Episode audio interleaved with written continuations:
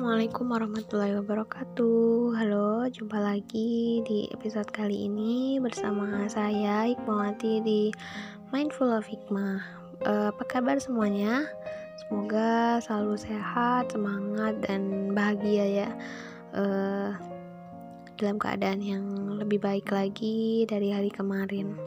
Oke, buat kamu yang baru pertama kali dengerin podcast ini, Mindful of Hikmah adalah podcast yang menemani kamu untuk tumbuh dan berkembang, berbagi pikiran, perasaan, dan menjadikan pengalaman hidup sebagai pelajaran dan guru terbaik.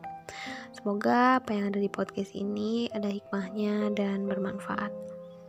Oke, Mindful of Hikmah, saya akan bercerita atau ya sharing lah tentang apa yang saya unek-unek selama ini, apa yang saya pikirkan selama ini tentang beberapa permasalahan, beberapa kejadian atau isu-isu yang ada akhir-akhir ini gitu ya, membuat saya itu berpikir agak lebih dalam gitu ya, kenapa sih ini terjadi gitu ya. Saya hampir kesel, marah gitu ya ketika melihat sebuah berita gitu, kenapa sih ini kok bisa terjadi gitu, seperti ini gitu, sampai sebegitu apa ya, membuat saya tuh agak marah. Dan gimana ya, bisa dibayangkan sendiri ya ketika saya tuh kemarin melihat berita bagaimana seorang pimpinan sebuah yayasan, sebuah pondok ya, itulah. Teman-teman mungkin di sini sudah tahu ceritanya semua dan sudah paham gitu ya. Itu sekilas yang saya lihat, saya agak ada rasa kesal, ada rasa marah gitu ya, muak saya gitu, frustasi gitu ya, sempat seperti itu gitu. Kenapa orang akhir-akhir ini seperti ini? Itu seolah akhir-akhir kejadian seperti itu ada terus di setiap berita-berita yang saya lihat akhir-akhir ini gitu. Mencabuli muridnya, santrinya itu sampai belasan gitu. Rasa kemarahan saya tuh sangat luar biasa gitu. Mungkin ya untuk umpatan ataupun kata yang tepat untuk pelaku kejahatan seksual itu adalah dia bukan manusia gitu, seolah kayak itu manusia bukan sih gitu. Kayak mungkin umpatan yang tepat kalau menurut saya gitu ya. Itu bisa jadi dia tuh seperti manusia yang bangsat gitu ya.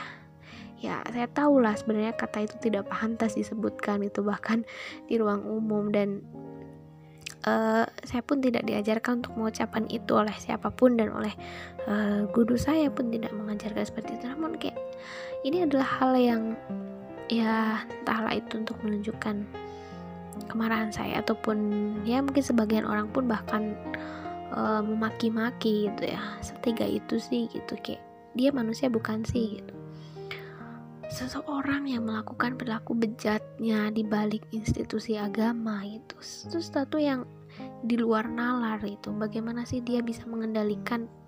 Mungkin dia bisa mengendalikan otaknya, tapi tidak dengan perilakunya itu. Nah, hubungan dalam kejahatan ini adalah sebuah ketimpangan relasi gitu, mungkin antara sebuah pimpinan, sebuah dalam sebuah institusi gitu ya, seorang pemimpin dan seorang muridnya yang itu masih usia labil gitu. Itu adalah ketimpangan relasi gitu. Korbannya itu masih usia anak-anak gitu. Sesuatu yang tidak punya, anak-anak itu tidak punya kuasa untuk melawan, apalagi berbicara, apalagi speak up gitu ya. Nah, korban perempuan dan anak-anak itu sempurna kelemahannya itu, baik secara fisik untuk melakukan perlawanan, kemudian ya secara frontal tuh rapuh gitu, dan secara psikis pun mudah diintimidasi, diancam, dimanipulasi, dikelabui atau diiming-iming. Tuh gampang sekali itu, karena masih usia anak-anak gitu. Bayangkan itu, mereka masih usia belasan tahun sudah dapat pengalaman seperti itu gitu. Namun tidak sedikit masyarakat yang akan mengatakan udahlah, jalannya masih panjang, biar waktu yang akan mengobati dirimu, lupakan, cobalah hidup normal dan maafkan. Tidak semudah itu gitu. Karena pengalaman-pengalaman buruk, memori-memori yang buruk itu akan selalu terkenang gitu di pikiran-pikiran orang yang ya pernah mengalami seperti itu gitu. Tidaklah mudah gitu. orang-orang tidak akan sepenuhnya merasakan penderitaan itu, bagaimana rasanya hopelessnya para korban, kemudian secara fisik iya, psikis iya gitu, sosial juga iya gitu, sempurnalah gitu dia menjadi korban itu. Nah, belum lama ini saya baru aja nonton film ya, Korea, dan judulnya itu Hope gitu ya, yang menceritakan tentang kekerasan seksual pada anak di bawah umur gitu, masih SD itu, bagaimana terpuruknya keluarga gitu ketika melihat anaknya yang hampir mati gitu, ketika dia mendapatkan perlakuan kekerasan oleh orang yang tidak bertanggung jawab gitu ya. Bejat sekali itu, rasa bersalah, amarah dan kecewa itu jadi satu semuanya gitu yang dirasakan oleh orang tua gitu. Marah rasanya sama pelaku itu, tega bener itu sama anaknya gitu. Belum lagi itu trauma pada anak gitu yang buat orang tuanya itu juga semakin terluka gitu. Putrinya sendiri pun tidak mau melihat wajah ayahnya itu karena malu gitu. Malu sama teman-temannya gitu. Jadi trauma juga kontak fisik dengan laki-laki gitu. Nah, sementara biaya rumah sakit yang tidaklah murah gitu untuk mengembalikan psikis, seorang anak pun juga butuh layanan psikiater untuk menyembuhkan luka batinnya itu secara perlahan gitu. Nah, film yang saya tonton ini benar-benar mengaduk-aduk perasaan saya gitu, menguras air mata gitu ya. Selama ini saya masih menganggap bahwa korban kekerasan seksual itu adalah sebuah kecelakaan yang menimpa korban itu. Mungkin saya kurang benar-benar sampai hati gitu ya dulu, karena secara langsung pun saya juga belum pernah yang namanya mengalami pun ya, mungkin hanya kejadian yaitu hanya pelecehan ya, saya anggap yaitu ya tidak wajar, tapi ya udahlah gitu. Saya mencoba untuk itu ikhlas karena itu udah, tapi masih aja terkenang gitu. Apalagi yang sampai seperti ini gitu, dan secara langsung saya menangani pun juga saya belum pernah gitu. Jadi saya pikir ya sudahlah gitu, tapi ternyata lebih dari itu gitu, lebih dari sekedar luka fisik gitu. Ada luka batin yang susah untuk disembuhkan itu, ada trauma dan ada tekanan mental gitu. Bagaimana seorang korban akan melanjutkan hidupnya sebagai individu di tengah masyarakat yang semuanya sudah tahu mengenai dirinya gitu.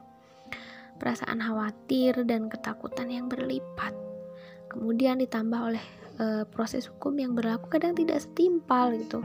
Lamanya hukuman tuh tidak mempertimbangkan bagaimana si korban, apakah dia sudah sembuh atau belum, kemudian di usia berapa si korban ini ketika pelaku dikeluarkan dari penjara gitu. Belum ada pertimbangan sampai sana gitu, ketika korbannya itu adalah anak-anak yang usianya masih kecil gitu. Nah, di dalam psikologi ada istilah Stockholm Syndrome gitu ya, yaitu adanya kuasa dalam kasus tersebut itu. Hal itu disebabkan oleh relasi yang sedemikian intens gitu. Nah, itu kalau terjadi dalam ruang yang seperti dalam berita ketika seorang ustadz dengan santrinya gitu ya, itu adalah adanya interaksi yang intens gitu ya. Ini membingungkan ya memang ya. Misal terjadi sebuah kekerasan seksual dan sang korban itu takut bersuara gitu, justru menjadi patuh pada pelaku gitu, dengan dijanjikan iming-iming gitu, kamu jangan bicara ini, kamu jangan ceritakan ini, nanti aku kasih ini. Itu seorang anak udah sangat dibingungkan dengan keadaan seperti itu, makanya dia tidak bisa untuk bicara gitu, menutupinya gitu, sehingga dibutuhkan waktu yang panjang untuk kasus itu terekspos di masyarakat itu. Buktinya itu ternyata pelaku sudah melakukannya ya. Dari tahun 2016 itu baru terungkap gitu, tahun kemarin ya. Maka lama sekali gitu, dari sekian perbuatan jahat yang ditangani ya, memang butuh proses gitu. Dan dari kepolisian pun juga menurutnya gitu, kejahatan seksual itu kejahatan yang paling sulit untuk ditangani oleh kepolisian itu. Karena apa itu? Karena waktu yang sedemikian jauh gitu, mungkin sudah terjadi sekian lama gitu, maka bisa jadi barang bukti pun sudah hilang dan susah untuk ditemukan gitu. Dan korban pun mulai agak lupa gitu ya. Korban mana sih yang mengingat kejadian-kejadian buruk yang menimpanya gitu? Pasti ingin melupakan itu, ingin kayak rasanya pengen hilang aja gitu. Kenapa ada kejadian itu gitu? Pengen udah skip aja gitu. Ya pasti seperti itu gitu. Dan keterbatasan peroleh alat bukti itu juga menjadi membuat proses tindakan hukumnya juga agak lama gitu. Dan karena memang kalau asas hukumnya di Indonesia adalah asas pembuktian gitu, kalau nggak ada ditopang oleh bukti-bukti ya susah gitu, apalagi jika pelakunya tidak mengaku gitu, maka lebih susah lagi gitu. Nah, jika hukum yang berlaku bertolak belakang dengan harapan masyarakat dan keinginan korban itu ya terutama, maka menjadi korban itu berlipat dua kali lipat gitu ya. Sudah dia menjadi korban ketika pemerkosaan ataupun pelecehan, kemudian menjadi korban dua kali lipat ketika proses hukumnya tidak sesuai gitu, tidak adil gitu. Maka faktor kuasa dalam kekerasan seksual itu seorang pelaku melampiaskan ke orang lain gitu, bisa jadi korban di masa lalu gitu ya. Nah, itulah namanya sebuah kejadian antara si pelaku dan korban yang mungkin ada alasan tersendiri pelaku mengapa melakukan hal seperti itu gitu. Ya memang kalau bicara soal hukum ya memang masih dalam perdebatan juga ya gitu. Nah, sekarang kalau misalnya sebagai korban gitu gimana gitu, ketika perasaannya sebagai seorang korban itu dipendam, disimpan, kemudian dipendam lagi gitu ya, tidak jadi untuk speak up, ya lama-lama akan meledak gitu. Suatu saat akan mungkin yang terjadi pada si pelaku itu adalah dia memproduksi kembali apa yang dia alami di tahun-tahun sebelumnya gitu, apa yang dia alami di masa kecilnya gitu, dalam rangka dia tuh menemukan jawaban atas kebingungan mengapa orang tuh dulu melakukan hal demikian. Nah, kemungkinan kedua adalah bentuk kemarahan pelaku atas dirinya di masa lalu sebagai korban. Satu tadi itu adalah menemukan jawaban, yang kedua itu adalah itu bentuk kemarahan gitu. Luka fisiknya mungkin terobati gitu, namun luka batinnya tuh belum gitu. Maka pelaku kejahatan seperti ini melakukannya berkali-kali tuh dalam bentuk proses belajar gitu, seolah seperti itu gitu. Makanya kayak bagi dia itu adalah suatu proses, nah bagi kita itu adalah bentuk yang sangat-sangat keji, sangat-sangat tidak berperi kemanusiaan itu. Alih-alih si pelaku mungkin meredakan amarah, namun justru diekspresikan lagi seperti itu gitu. Maka korban tidak cukup 1, 2, namun semakin banyak itu, dan cara berpikirnya pelaku ini semakin canggih tuh. Pelaku sudah bisa membaca kelemahan korban gitu. 1 korban, 2 korban, korban berikutnya dia sudah tahu, oh kelemahannya di sini, kan dia melakukan lagi dan lagi gitu. Sangat-sangat ini tidak manusiawi gitu. Maka kembali lagi ketika kita bicara hukum tadi ya, ketika hukum tidak sesuai ekspektasi dan hukum bagi pelaku kejahatan, ya kalau saya berbicara mungkin sebaiknya dia dihukum mati gitu ya. Maka orang dalam Islam aja ketika dia melakukan perselingkuhan dia harus dicambuk, harus dihukum yang berat itu. Bagaimana ketika pelaku ini sudah berkali-kali melakukan tindakannya gitu. Nah, kalau hukum kebiri ya sejak saat dulu itu hukuman secara paksa ya bisa jadi pertimbangan lain dari hukuman mati gitu. Nah, di pelaku gitu ya, dengan ditindak kebiri ini kemarahannya akan menjadi mungkin ya akan bisa menjadi gitu, dan semakin meluas gitu, bahwa dirinya itu sedang dipaksa untuk dikebiri oleh negara gitu. Barangkali akan seperti itu gitu. Beberapa orang mungkin akan seperti itu gitu. Kemungkinan yang terjadi itu. Dan seiring berjalannya waktu muncullah PP peraturan perundang-undangan nomor 70 tahun 2020 itu. Keluar PP kebiri ini pada sidang Kementerian Pemberdayaan Perempuan dan Perlindungan Anak gitu ya. Kalau kebiri tidak diposisikan sebagai hukuman namun sebagai tindakan gitu. Jadi kebiri ini sebagai tindakan gitu, karena sebagai apa gitu, biar sebagai pelaku ini tidak menjadikan kebiri ini paksaan, kemudian dia malah muncul kemarahan yang lebih besar lagi, dan dia akan berlaku atau bertindak seperti itu lagi gitu. Namun kebiri ini sebagai tindakan gitu, setelah dia tuh menjalani hukuman yang memang hukuman aslinya itu, misalnya dijatuhin hukuman penjara sekian gitu ya. Namun setelah saya melihat itu menurut saya hukuman yang setimpal itu adalah hukuman mati tadi. Jadi jika hukuman kebiri secara berkala harus dikebiri lagi, kemudian dikebiri lagi, maka pada saat yang sama ya harus menjalani rehabilitasi psikis. Dan dalam hal ini pemerintah harus mendesain program reintegrasi karena pelaku harus kembali ke masyarakat . Belum lagi ketika korban masih berusia sekian masih belum siap secara mentalnya untuk ketemu dengan sang pelaku . Alih-alih peduli pada korban, namun malah mengurusi pelaku seumur hidupnya mulai dari dia kebiri, mulai dari dia dihukuman di penjara, dan bagaimana dia kembali ke masyarakat harus dipantau terus . Siapa yang mau memantau . Kalaulah boleh memilih hukumnya setimpal, saya memilih hukuman mati bagi pelaku bejat seperti ini .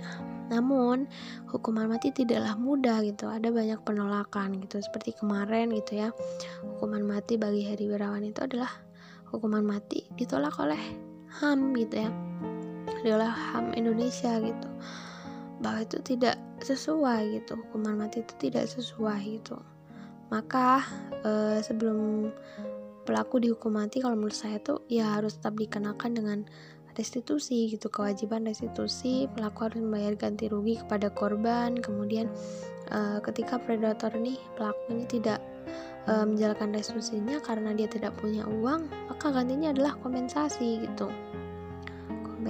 Dia harus memberikan itu, dia harus bertanggung jawab sampai benar-benar korban ini mendapatkan haknya atas apa yang telah dilakukan .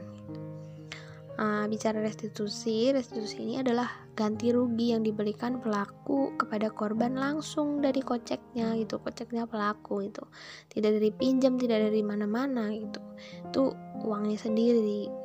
Nah, kompensasi berbeda, dia ini ganti rugi yang diberikan oleh negara kepada korban karena apa karena tidak bisa melindungi warganya sebuah institusi yang mengurus ini atau otoritas perlindungan perempuan ataupun anak telah gagal melindungi korban . Karena sudah gagal, maka wajar negara mengganti rugi . Maka cara meminta pertanggungjawaban negara adalah negara membayar kompensasi . Ada dua ada dua opsi. Kalau pelaku tidak membayar restitusi, maka negara membayar kompensasi. Menurut riset seorang predator ada yang insaf mungkin isi kepalanya udah lurus namun ala fitrahnya itu masih belum sejalan dalam artian isi kepala sudah lurus, banyak belum, nah di luar kendali isi kepala itu tidak selalu sejalan dengan reaksi ala fitrah manusia maka dalam beberapa kasus di luar negeri menerapkan kebiri sukarela dan kalau di Indonesia tadi yang dibilang sebuah tindakan bukan lagi hukuman, kalau di luar negeri itu adalah sukarela kebiri sukarela berangkat dari permintaan pelaku sendiri yang mungkin sudah mengalami penobatan setelah diberikan motivasi, diberikan tindakan untuk bagaimana dia bisa kembali lagi dia bisa sembuh lagi dengan pelaku bejatnya disebut saja itu mengalami pertobatan supaya otak dan fitrahnya sejalan mungkin, maka saya kebiri sajalah sudah supaya bisa sinkron. Mungkin orang akan berpikiran seperti itu bagi mereka yang bertobat, mungkin secara akalnya juga sudah sadar akan hal demikian namun secara bawahnya belum sadar, maka dia minta untuk kebiri sukarela. Nah, kejahatan seksual karena ketimpangan, submisif, yang satu diatur, yang satu mengatur, yang satu pemimpin, yang satu bawahan, yang satu dosen, yang satu mahasiswa, kesetimpangan tadi Nah, jika pelaku mengatakan tidak bersalah karena suka sama suka, kemudian karena masa lalunya yang lain-lain, maka penyidikan harus mengesampingkan segala macam hal penjelasan sebelum perilaku itu muncul maka hal ini sama aja dengan stick liability gitu. Siapapun yang melakukan kontak fisik gitu, apalagi seksual gitu ya, kepada anak, kepada orang lain, kepada perempuan gitu, maka prinsip konsensual atau prinsip mau sama mau itu terhapus gitu, apalagi sama anak gitu ya, terutama sama anak ya. Prinsip konsensual ini terhapus gitu ketika dia masih usia kecil gitu. Anak tuh diposisikan sebagai korban gitu, otomatis gitu. Nah, betapapun anak tuh adalah ya mungkin ada juga remaja yang sudah masuk remaja, itu remaja awal, itu lihat aja usianya berapa gitu. Nah, mungkin remaja pun juga sudah punya hasrat seksual gitu, tapi karena remaja masih kategori anak-anak gitu ya, masih dewasa awal gitu, maka siapapun yang mengajak kontak seksual dan tetap saja gitu ya, kontak seksual, kontak fisik gitu, maka diposisikan sebagai korban seorang anak itu gitu, dan mitranya sebagai pelaku gitu. Nah, jika korban itu adalah mahasiswa, ya bagaimana gitu, cek berapa umurnya gitu. Kalau umurnya sudah di atas 17, maka stick liability-nya sudah mencakup mereka gitu.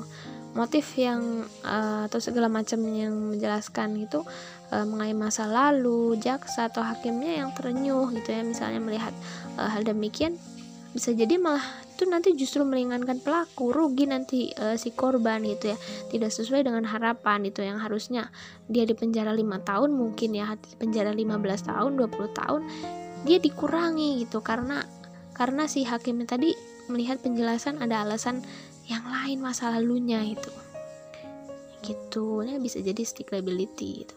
Nah, kasus kekerasan seksual dalam institusi pendidikan itu ya, itu semakin tinggi gitu katanya gitu, dalam riset gitu, semakin tinggi jenjang pendidikannya semakin banyak gitu.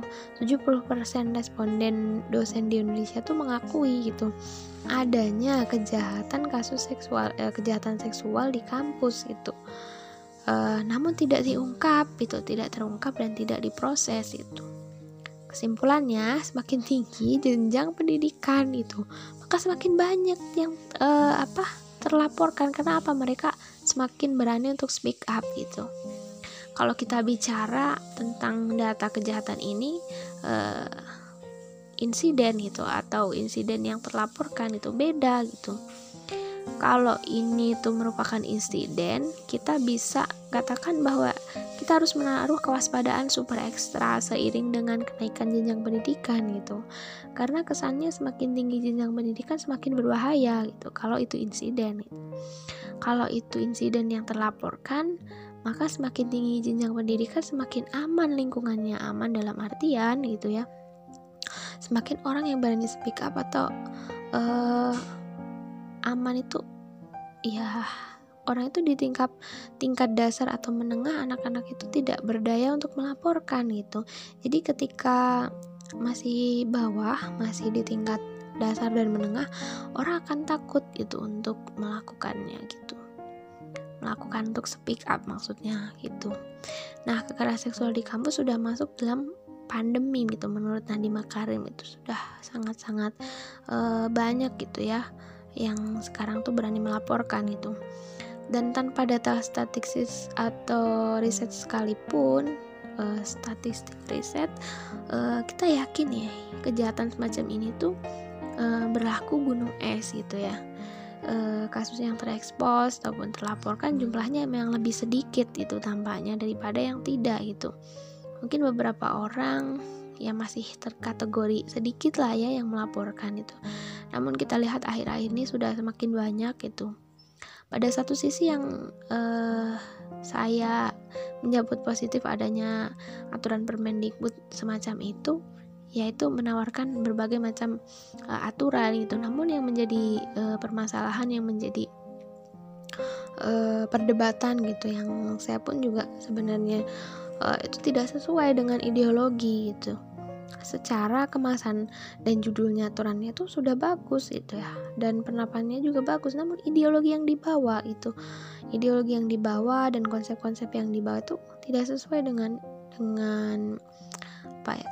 ciri Indonesia gitu, ciri orang Indonesia yang menerapkan adab itu, serta tidak sesuai dengan Pancasila gitu, menggunakan ide-ide feminisme, ide-ide ala barat gitu ya, sangat-sangat tidak sesuai gitu kalau menurut saya. Nah, jangkauan Permendikbud itu belum komprehensif juga, komprehensif gitu ya. Mohon maaf belibet. Gitu ya. Jadi karena tujuannya menciptakan lingkungan pendidikan yang aman dari kejahatan seksual dan perbuatan-perbuatan yang menyimpang gitu. Nah, perilaku kejahatan seksual yang menyimpang di kampus tuh apakah berbahaya gitu? Ya, jelas berbahaya lah gitu. Dan kemudian sudahkah Mendikbud ini melakukan riset gitu di samping menerabas sendi-sendi moral, sendi-sendi agama dan di kehidupan masyarakat tuh bisa berlanjut pada kehamilan yang tidak dikehendaki gitu, pada sampai tahap sana gitu.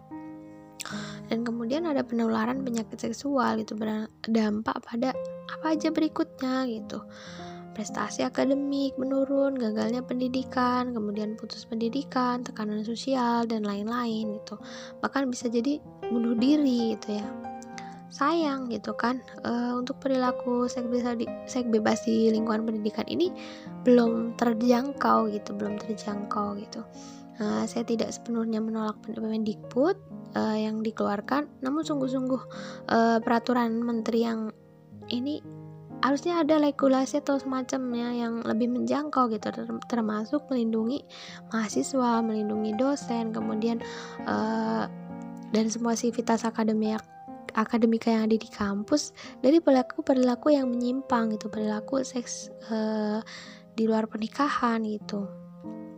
Harus benar-benar komprehensif gitu ya. Nah, kembali lagi kepada kasus predator seksual di sebuah institusi agama gitu ya.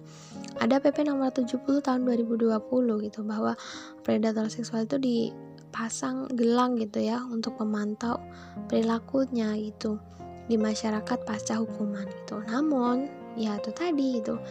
Kalau setelah pasca ini kembali ke masyarakat, siapa yang akan memantau gitu seumur hidupnya? Seperti misalnya kayak kalau Gojek gitu ya, bisa tuh dipantau gitu. Ya kalau 2 atau 3 menit pemantauan bisa datang ke lokasi misalnya terjadi kembali gitu. Namun dalam hal ini pasti butuh waktu yang lama untuk benar-benar siap untuk menjemput apa ya, dan mengatasi pelaku yang melakukan hal demikian lagi gitu ya. Entah korban tuh bagaimana nantinya akan seperti apa gitu.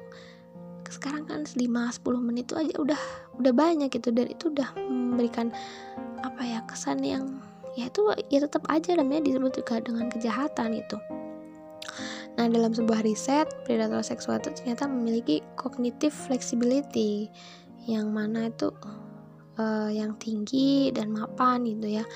Begitu dia sudah membuat keputusan, dia tuh punya kecenderungan untuk mempertahankan itu gitu. Mereka cepat dan membuat keputusan itu, tapi begitu situasi menuntut dia untuk berubah, maka dia akan cepat berubah juga gitu. Cognitive stability dan cognitive flexibility juga gitu ya. Namun bisa jadi riset ini juga terjadi pada orang lain gitu ya. Mungkin bukan hanya predator seks gitu ya, tapi bisa jadi kita orang biasa gitu. Tapi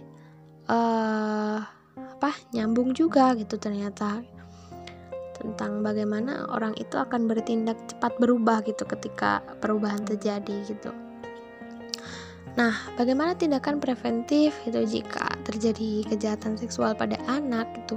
Dulu mungkin kalau orang tua itu menasehatinya, nah hati-hati ya dengan orang asing gitu. Namun sebenarnya itu perlu direvisi gitu. Kalau sekarang saat ini pelaku kejahatan seksual itu bisa jadi di orang yang terdekat gitu. Maka, nah hati-hati ya dengan orang yang dekat. Si orang-orang yang mendekati kita harus hati-hati juga gitu. Peluang orang dekat untuk menjahati atau menjadikan anak ini sebagai sasaran itu adalah lebih tinggi daripada orang asing yang menjahati gitu. Ternyata bisa dari pamannya, bisa dari ayahnya sendiri, dari keluarga sendiri gitu. Itu bisa jadi pelaku gitu. Ada 5-6 dimensi yang harus dilakukan untuk menindak adanya kejahatan seksual yang menurut psikolog forensik gitu ya. Pertama tuh preventif, represif, dan rehabilitasi serta reintegrasi, restitusi gitu. Kalau di elaborasi itu panjang gitu ya. Saya aja bercerita tentang ini, kemudian menjelaskan tentang ini pun kayak rasanya nggak habis-habis gitu ya.